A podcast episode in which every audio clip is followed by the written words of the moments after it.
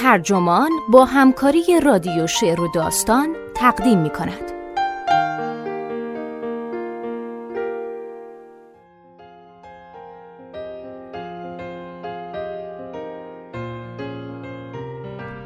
دلو بزن به دریا. هنر تصمیم گیری های دشوار. نویسنده جاشوا راتمن. مترجم آرش رضاپور. منبع نیویورکر ترجمه شده در وبسایت ترجمان. گوینده اکرم عبدی.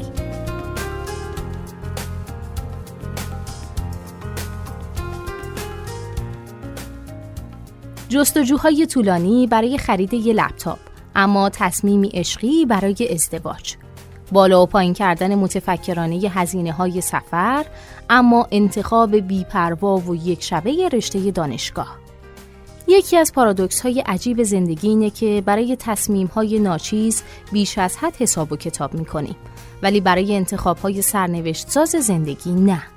دلو می‌زنیم به دریا و لغمه های بزرگتر از دهنمون برمیداریم. اما بر سر کوچکترین چیزها دست به دامان معادلات پیچیده میشیم. هرودوت می‌گفت ایرانیان باستان دو بار ازمشون رو جزم می‌کردن. یک بار در مستی و بار دیگه به وقت هوشیاری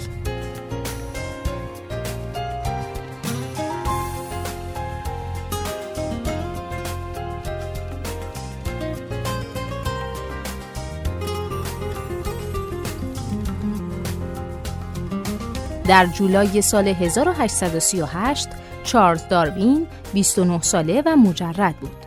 دو سال قبلتر از سفر با کشتی HMS بیگلز بازگشته بود و مشاهداتی رو با خودش آورده بود که در نهایت شالوده کتاب منشأ انواع شدند. در همین اسنا با مسئله تحلیلی استراری تری مواجه شد. داروین به فکر خواستگاری از دختر داییش اما وود بود. اما از این میترسید که ازدواج و بچه داری مانع از مشغولیت علمیش بشه. او برای آنکه راه حلی پیدا کنه دو فهرست درست کرد. روی اولی نوشت از دست دادن زمان. شاید جر و بحث. بعد از او را نمی‌تونم کتاب بخونم. استراب و مسئولیت. شاید همسرم از لندن خوشش نیاد که در این صورت مجازات من میشه تبعید و تنزل درجه به یک ابله عاطل و باطل. و در فهرست دوم اینطور نوشت فرزندان اگر خدا بخواهد همراهی همیشگی و دوست دوران پیری خانه و کسی که مراقب خانه است. او تاکید می‌کنه که تصورش هم دشواره که تمام زندگیت رو مثل یه زنبور کارگر کار کنی و کار کنی. فقط زنی خوب و مهربون و مجسم کن که روی کاناپه نشسته کنار آتش برافروخته کتاب و شاید هم موسیقی. داروین در پایین فهرستهاش با خطی شلخته نوشته بدین ترتیب نتیجه می‌گیریم ازدواج ازدواج ازدواج با این حال استیون جانسون در کتاب دوراندیش چگونه مهمترین تصمیم ها رو می‌گیریم می نویسه شاهدی در دست نیست که بدونیم او چگونه این دو ایده متضاد رو با همدیگه سبک سنگین می کرد.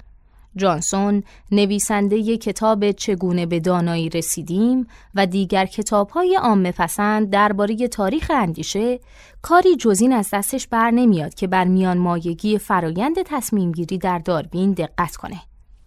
اون اشاره می‌کنه که بنجامین فرانکلین روش مزایا و معایب پیشرفته تری رو به کار می‌بره در چیزی که فرانکلین به اون جبر دوراندیشانه می‌گفت به هر کدوم از موضوعات فهرست شده یک وزن عددی اختصاص داده می‌شد و چیزایی که سود و زیانی یکسان داشتن حذف می‌کرد فرانکلین روش رو اینطور برای دوستش توضیح داده اگه یه مزیت منطقی با دو عیب منطقی برابر باشه هر سه رو کنار می‌ذارم و همینطور ادامه میدم تا با جزئیات متوجه شم برابری در کجا نهفته است. جانسون می نویسه حتی این رهیافت هم توهی از دقت و بسیار شهودیه. او اینطور نتیجه می‌گیره. هنر انتخاب های دوراندیشانه یعنی تصمیماتی که مستلزم مداقه طولانی مدت هستند و پیامدهاشون شاید سالها ادامه پیدا کنه مهارتیه که به شکلی غریب مورد بیمهری قرار گرفته. ما میگیم تصمیم گرفتیم ازدواج کنیم بچه دارشیم در شهری خاص زندگی کنیم یا به شغلی ویژه ورود کنیم همه اینا به یک معنا درسته اما واقعا چطور چنین تصمیماتی می‌گیریم یکی از پارادوکس‌های زندگی اینه که تصمیمات بزرگ ما اغلب کمتر از تصمیمات کوچیکمون حساب شده هستند. ما درباره اینکه چه برنامه ای رو در نتفلیکس ببینیم با خودمون کلنجار میریم. بعدش اجازه میدیم نمایش های تلویزیونی اقوامون کنن که آزم نیویورک شیم. برای خرید یه لپتاپ تازه شاید هفته ها در اینترنت جستجو کنیم. اما تعمل نهفته در پشت قطع رابطه ای که می‌تونه زندگیمون رو دگرگون کنه شاید تنها چند بطری نوشیدنی باشه.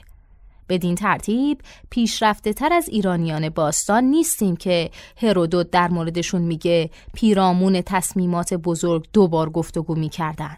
یک بار در مستی و بار دیگه به وقت هوشیاری. جانسون امیدوار اصلاحمون کنه.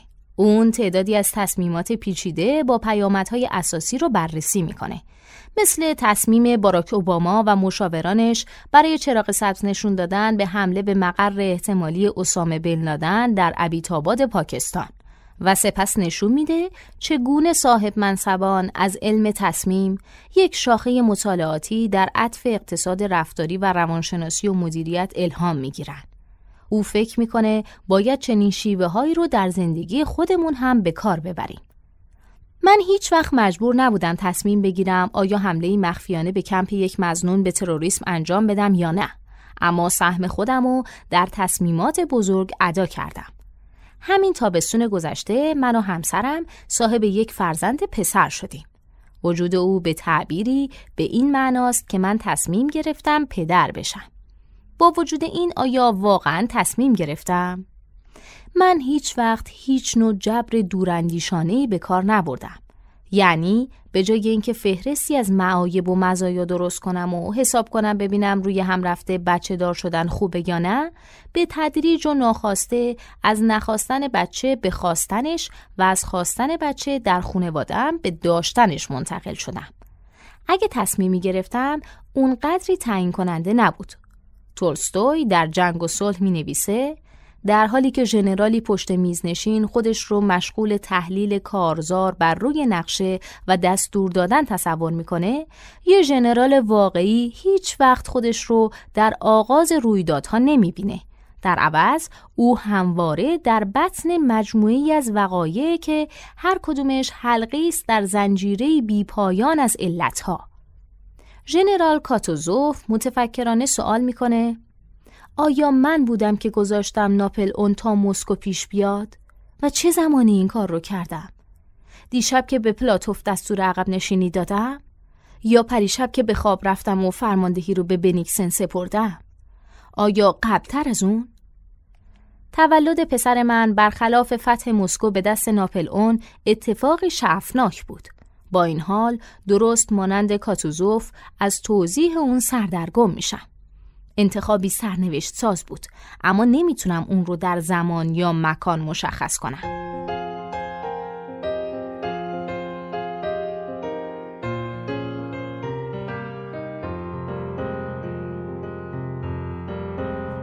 یکی از بزرگترین رازهای هستی در نزد تولستوی استعداد تصمیمات بزرگ به گرفته شدن بود این به این معناست که داستانهایی که ما درباره زندگیمون میگیم توهی از پیچیدگی واقعیشون هستن. جانسون قصد داره راهی برای خروج از این معمای تولستویوار ارائه بده. او می‌خواد ما رو نخواننده که نویسنده داستانهای خودمون کنه. چنین چیزی مستلزم پرداختن به بنیادی ترین پرسش های زندگیه. آیا ما مسئول شیبه های تغییر کردنمون هستیم؟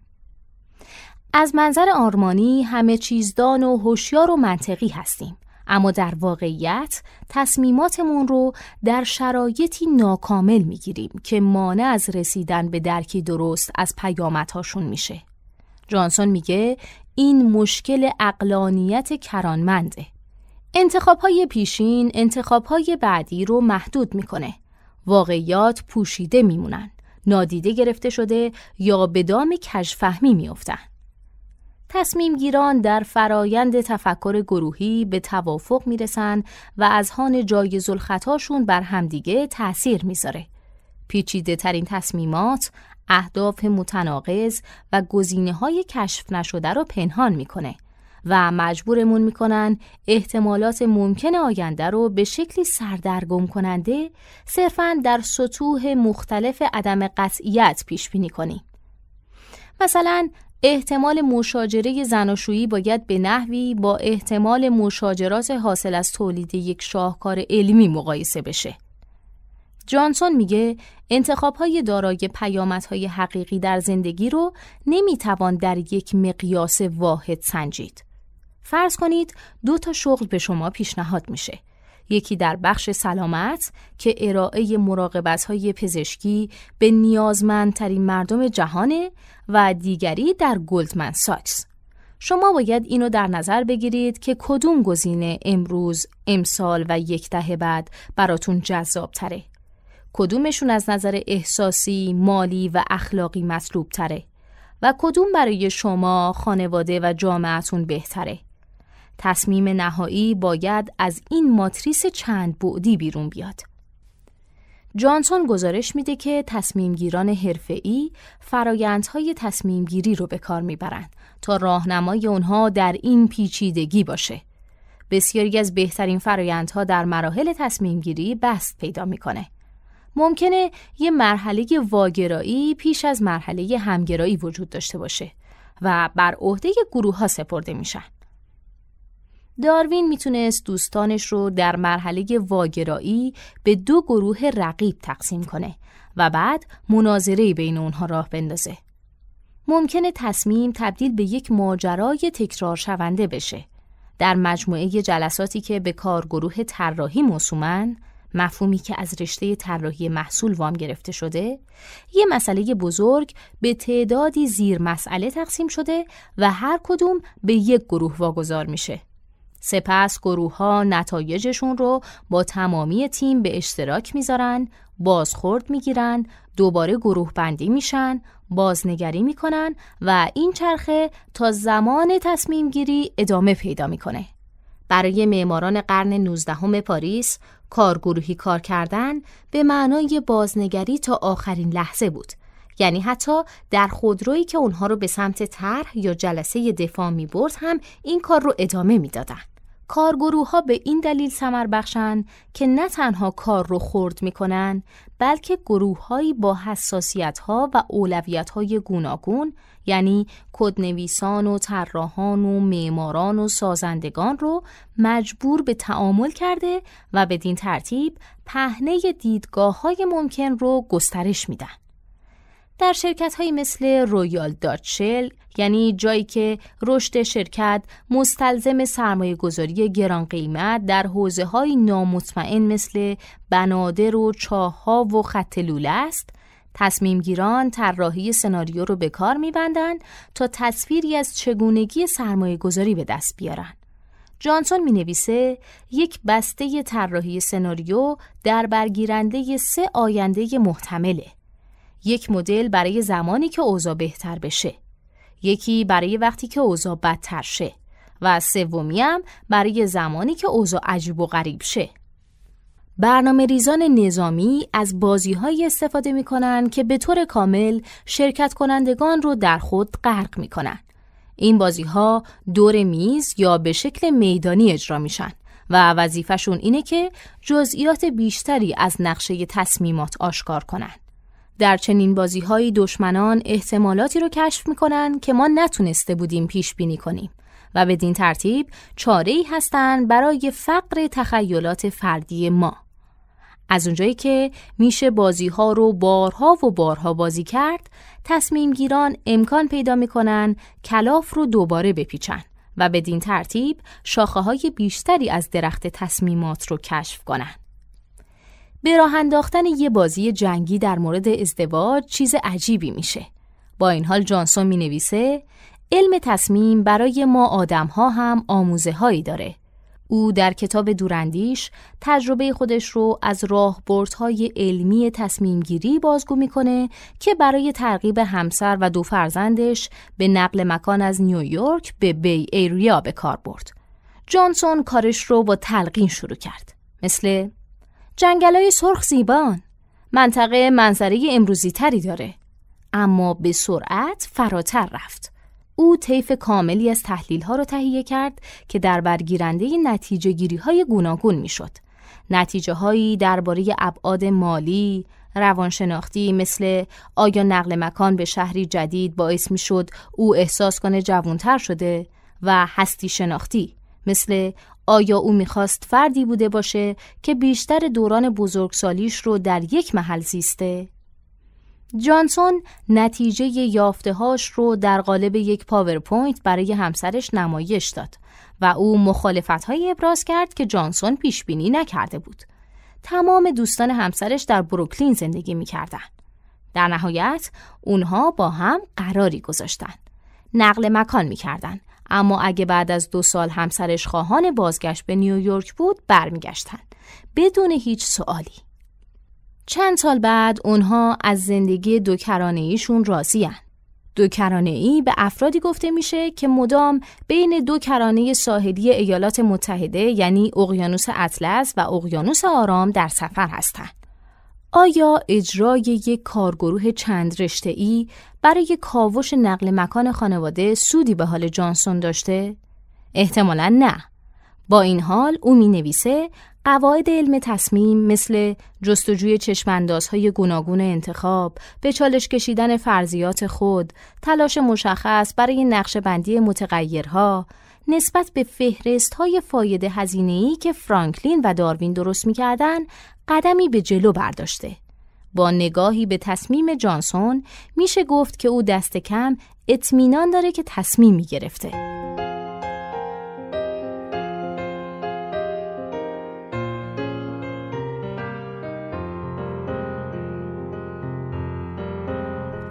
کتاب جانسون بخشی از یک سنت طولانیه.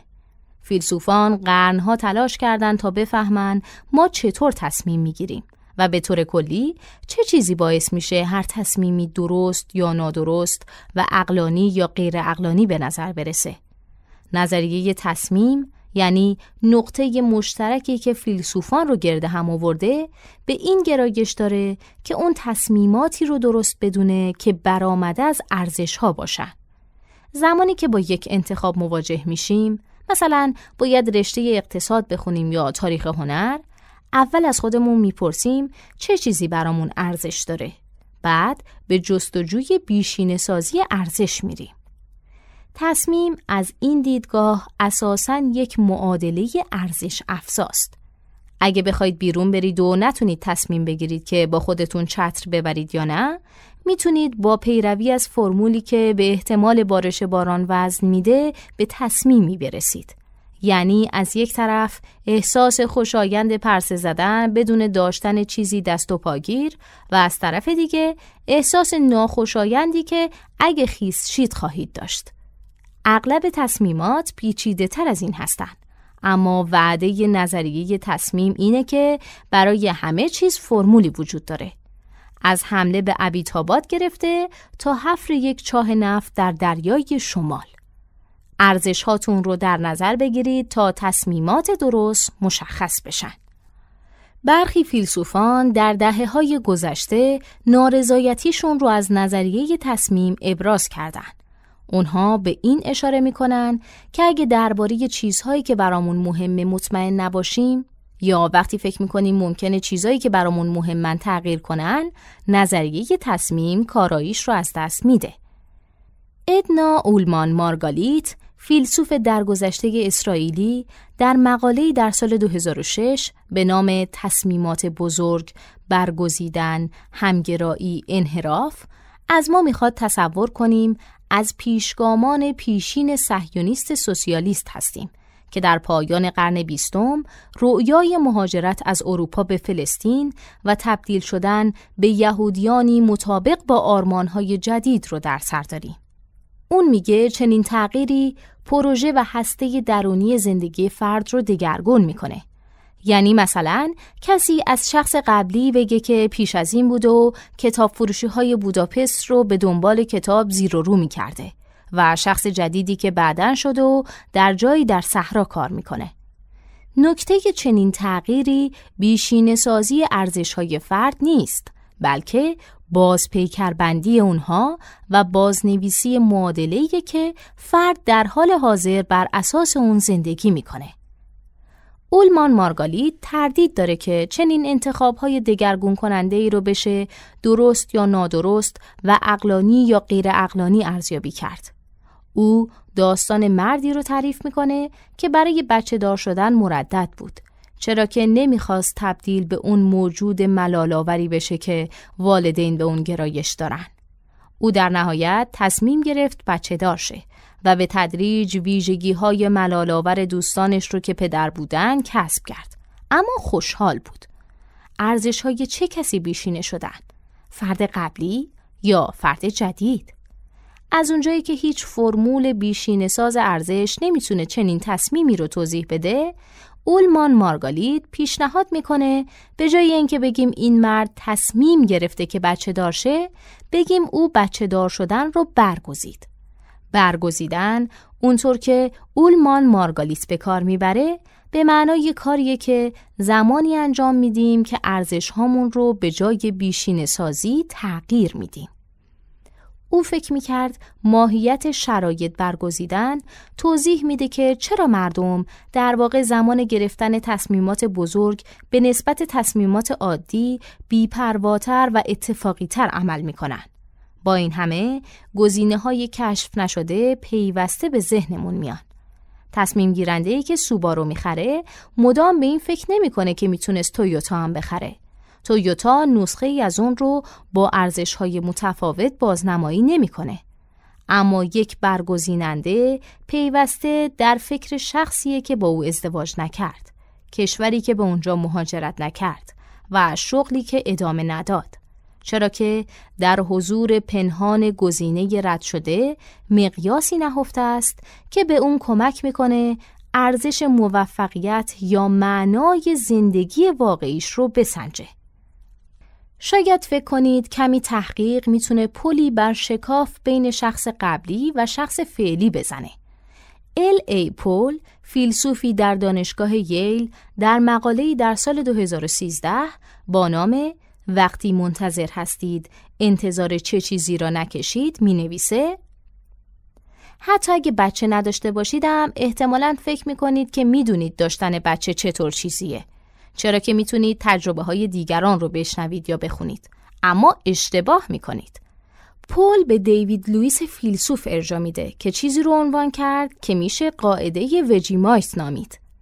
اگه هرگز وجیمایت رو یعنی خوراکی کرم مانند مرموز و محبوب استرالیایی که از مخمر آبجو به دست میاد نچشیده باشید نه توضیح ظاهرش که سیاه چسبنده و گیاهیه برای اینکه مشخص کنه از اون خوشتون میاد کافیه و نه تجربه خوراکی های کرمی دیگه مثل کرم بادوم زمینی، مارمالاد و نوتلا.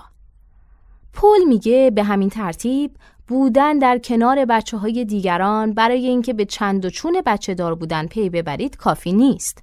او توضیح میده نگهداری از بچه های دیگران، خواهرزاده، برادرزاده یا خواهر و برادر کوچکتر داشتن همگی می‌تونن تجربیاتی عالی یا وحشتناک باشن. اما ماهیتشون با اینکه خودتون بچه داشته باشید تفاوت داره. شاید به نحوی بشه اینجوری مقایسه کرد که یه اثر هنری اصل بخشی از ارزش هنریش رو مدیون اصل بودنشه. تجربه با فرزندان دیگران ممکنه چیزایی در مورد نگه داشتن بچه، عوض کردن پوشک یا دست گرفتن شیشه شیر بهتون یاد بده.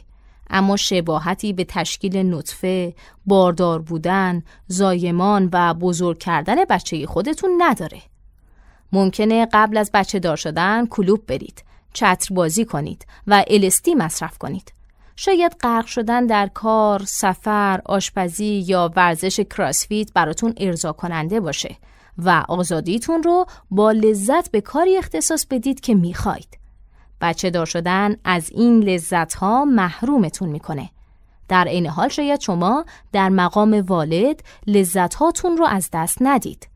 ممکنه واقعا ترجیح بدید پوشک عوض کنید، لباسای بامزه بپوشید و کارتون فروزن ببینید.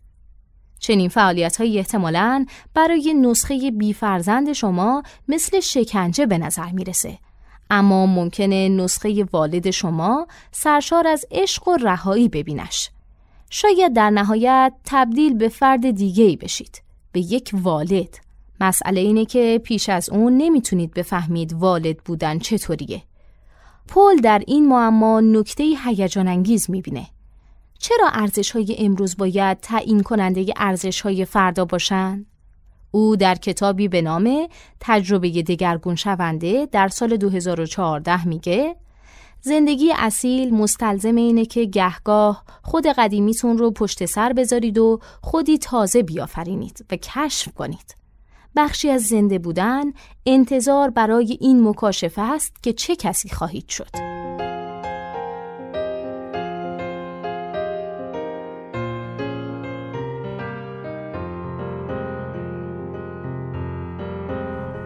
در ماهای پیش از تولد پسرمون حس بیخبری ما افزایش پیدا کرد. یه بار همسرم گفت نمی‌دونیم منتظر چی هستیم. ما می‌دونستیم بچه کی به دنیا میاد. تو سونوگرافی مشخص شد بچه به شکل غیر معمولی بزرگه. بنابراین برای سزارین برنامه ریزی کردیم. اما صبح روزی که قرار بود به دنیا بیاد احساس آشنایی غریبی داشت. من قهوه خوردم. کلوچه انگلیسی درست کردم و اخبار رو خوندم. لباسای مناسب بیمارستان رو تو همون کیفی گذاشتم که هر روز سر کار می‌برم. ساعت یازده من و همسرم سوار ماشین شدیم. مادرش و یه دوست خانوادگی ما رو رسوندن. روبروی ورودی بیمارستان با اونا خدافزی کردیم. مادر همسرم گفت موفق باشید. زندگی شما داره واسه همیشه تغییر می‌کنه. منم گفتم ممنونم. شما کجا میرید؟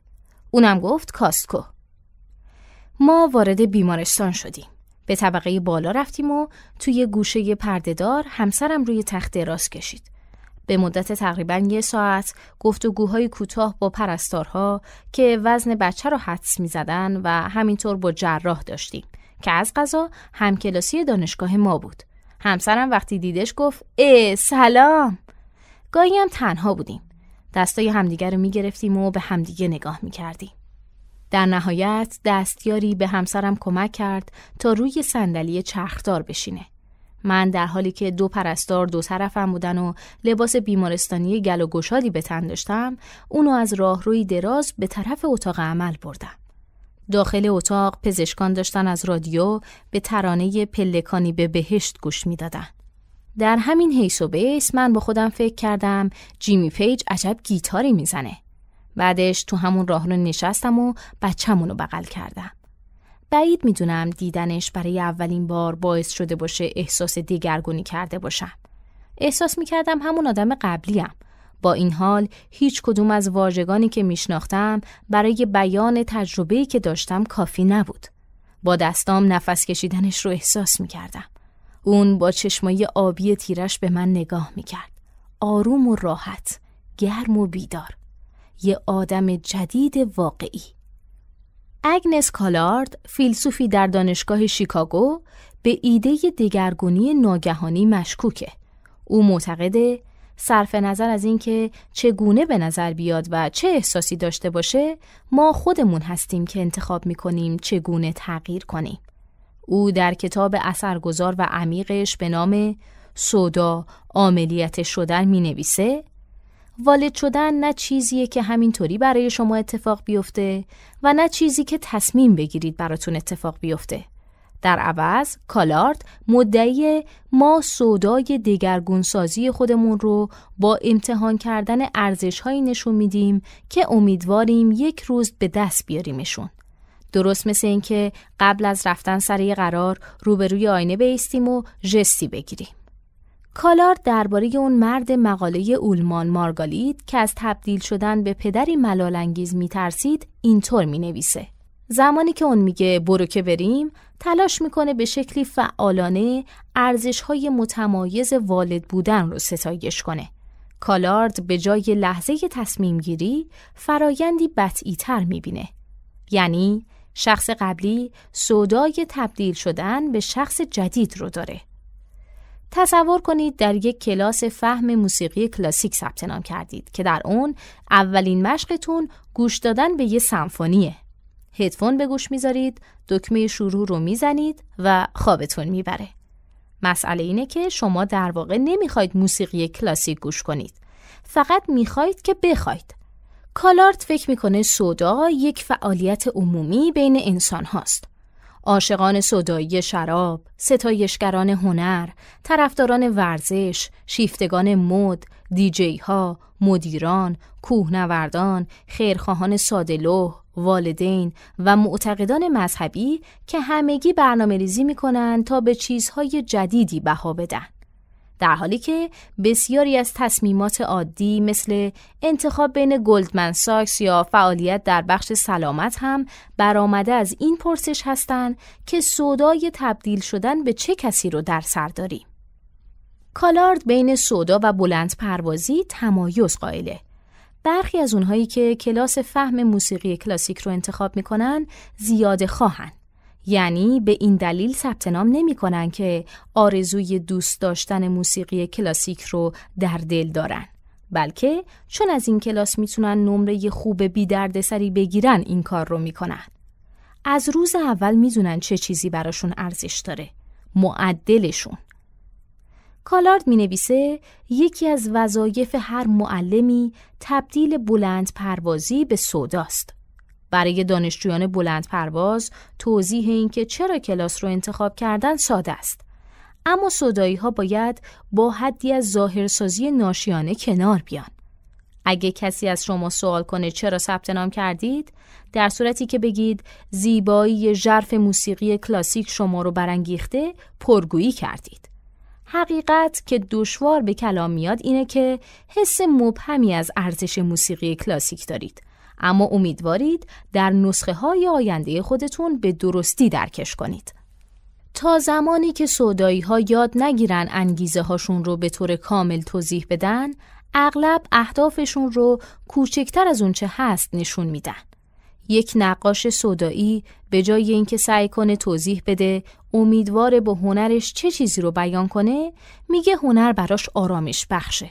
کالارد نتیجه می‌گیره که سودا دو چهره داره یک چهره نزدیک که صدایی کمتر از اون چه هست نشونش میده و چهره دور که او تمایلی به تشریحش نداره چرا که باعث میشه فعالیت های فعلیش معنایی فراتر از جایگاه مشروعشون پیدا کنن. کلید خوددگرگونی ما در اینه که متقلبی خوشقلب باشیم.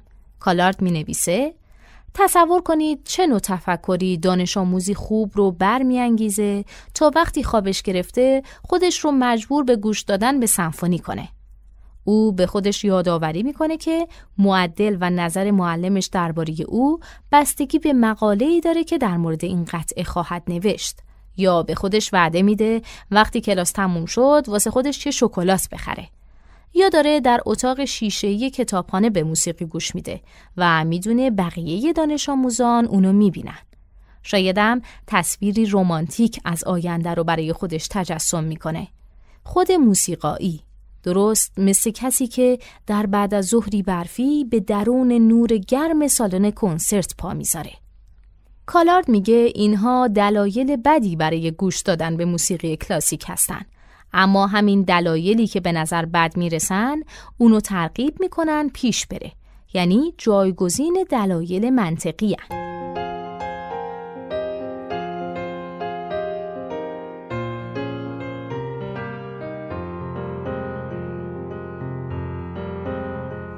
مبهم و بی سر و حرف زدن زمانی که سودای چیزی رو داریم نشانی از غیر معقول بودن یا عدم صلاحیت نیست در واقع شاید خلاف این حرف درست باشه. کالارد میگه همه به دانشگاه میرن تا فارغ و تحصیل شن. اما تا زمانی که خودم فارغ و تحصیل نشده باشم واقعا نمی‌دونم فارغ و تحصیلی چیه و چه اهمیتی داره. اگه نتونیم صدای اون تغییراتی رو داشته باشیم که برای توصیفشون تقلا می‌کنیم درون افکار از پیش موجودمون به دام میافتیم. ناتوانی از توضیح دادن دلایلمون مقیاسیه برای اینکه بدونیم آرزو داریم تا کجا سفر کنیم. کالارد میگه تنها بعد از اون که یک صدایی به مقصد برسه خواهد گفت دلیلش این بوده. از اونجایی که مدت زمان طولانی به درازا خواهد کشید که سودا به بار بشینه، سودایی ها همواره در معرض گسیختگی هستند. مقاله سال 2006 اولمان مارگالید به فردی اشاره می‌کنه که برگزیده تا جهان کارمندی رو رها کنه و هنرمند بشه. کالارد همچین کارهایی رو نتیجه سودا می‌دونه. فرایندی که با پرسه کوتاه و شاید تصادفی در موزه هنر آغاز شده و زمانی به اوج می‌رسه که سالها بعد فرد یک کارگاه سفالگری باز می‌کنه. مسئله اینجاست که برخی ارزشها برخی دیگر رو مسدود می‌کنن. هنرمند صدایی باید اون فضیلت کارمندی رو که زمانی صداشون رو داشت کنار بذاره و به جای اونها فضایل خلاقانه رو بپذیره. اگه یه بیماری خانوادگی اونو مجبور به ترک نقشه های هنریش کنه ممکنه سرگردان بشه چرا که از افسون زندگی کارمندی رها شده اما از رسیدن به رضایت واقعی یک زندگی هنری هم عاجزه کالارد می نویسه صدایی بودن یعنی قضاوت کردن خود امروزی فرد با معیارهای خود آینده که هنوز وجود نداره اما چنین چیزی ممکنه ما رو به گیاه سجافی شبیه کنه که ریشه هاش رو به امید خاکی که شاید هرگز از راه نرسه در هوا آویزون می‌کنه.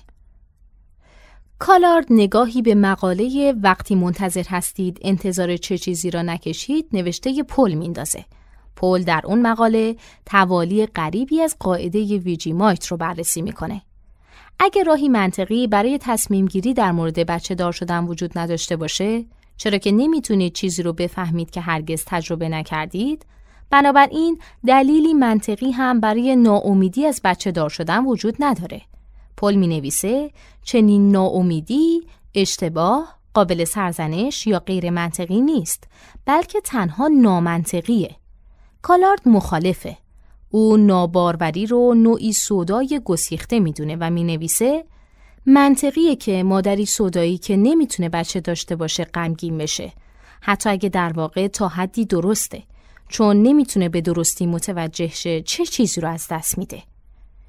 قبل از اینکه پسر ما به دنیا بیاد من شروع به کاوش چهره نزدیک به والد بودن کردم متوجه شدم نوزادان و بچه ها چقدر می‌تونن بامزه باشن و اتاق خواب مهمونا رو به شکل اتاق بچه تصور کردم. مجسم کردم من و همسرم بچه‌مون رو به ساحل نزدیک خونمون می‌بریم. نسخه من از وارد شدن به نور گرم سالن کنسرت در یک بعد از ظهر برفی. می‌دونستم این تصورات حقایق واقعی درباره بچه داشتن نیست. مشخصه که بچه دار بودن چیزی فراتر از بامزگیه. با این حال راهی برای فهمیدن چهره دور پدر بودن نداشتم و در سودای فهمیدنش بودم. معلوم شد من و همسرم مشکل بچه دار شدن داریم. پیمودن هزار توی ناباروری پنج سال از وقتمون رو گرفت. بیشتر اون دوران رو با چیزی زندگی می کردیم که کالارد اینطور توصیفش می‌کنه. غمگینی خاصی که همبسته با از دست دادن چیزیه که تازه تلاش برای شناختنش رو شروع کرده بودید. کالارد اشاره می‌کنه این غمگینی مکمل اون ناامیدیه که فرد زمانی بهش دچار میشه که سوداهای تحصیلیش رو به دلیل مادر بودن ترک می‌کنه. دانشجوی سودایی که باید برای بزرگ کردن فرزندش رویاهاش رو رها کنه مستعد اینه که احساس کنه تجربه دانشگاهی به زندگیش معنا می‌داد. کالارد از کتاب برندر سرزمین موعود کتابی که الین تایلر می تاریخدان درباره ناباروری نوشته جملاتی رو نقل می‌کنه که زنی به می گفته احساس غم احساس فقدان من شیش سال از عمرم و سعی کردم مادرشم و این چیزی فراتر از اون بود که بتونم کنترلش کنم. برای مدتی هیچ تصوری از آینده نداشتم. فکر می کردم اگه این کارو نکنم چطور خودم رو تعریف کنم. اگه والد نیستم پس چیم؟ شاید اگه دگرگونی های بزرگمون به شکل ناگهانی اتفاق میافتاد راحت تر بود چرا که در این صورت مجبور نبودیم حالت سودایی رو زندگی کنیم. اگه از کیستی خودمون اطمینان داشتیم بین خودهای گوناگون گیر نمی افتادیم. من صدا رو بهار گذشته پیش از تولد پسرم خوندم و گهگاه دربارش با همسرم گپ زدم. بیشتر از همه این بحث کالار تحت تاثیرمون قرار داد که والد بودن ذاتا امری صداییه. والدین چشم انتظار رابطه پرعشق با فردی خاص هستند و این با وجودیه که فرد هنوز به طور کامل پا به هستی نذاشته. اون در طول سالهای متمادی با تمامی ویژگی ها شکل می‌گیره. به همین دلیل کمی احساس والدین بلند پرواز رو در خودش داره. یعنی افرادی که از پیش نقشه می‌کشن چه چیز فرزندشون رو دوست داشته باشن. کالارد نتیجه می‌گیره بهتره با ناکامل ترین تصورات پا به والد شدن بذاریم. چرا که باعث میشه فرزندانمون رو در موقعیتی قرار بدیم که اونها برامون مشخص کنن والد بودن چه معنایی داره. در عوض عشق والدی باید مستعد این باشه که خودش رو به اقتضای شخصی شکل بده که خودش میاد تا شکل دهنده باشه. بیشتر قسمت های کتاب کالارد شرحی منتظمه که خودش رو بیرون از زمان و مکان جای داده. اون می نویسه چیزی که برای سودایی ها در این فاصله رخ میده زندگیه.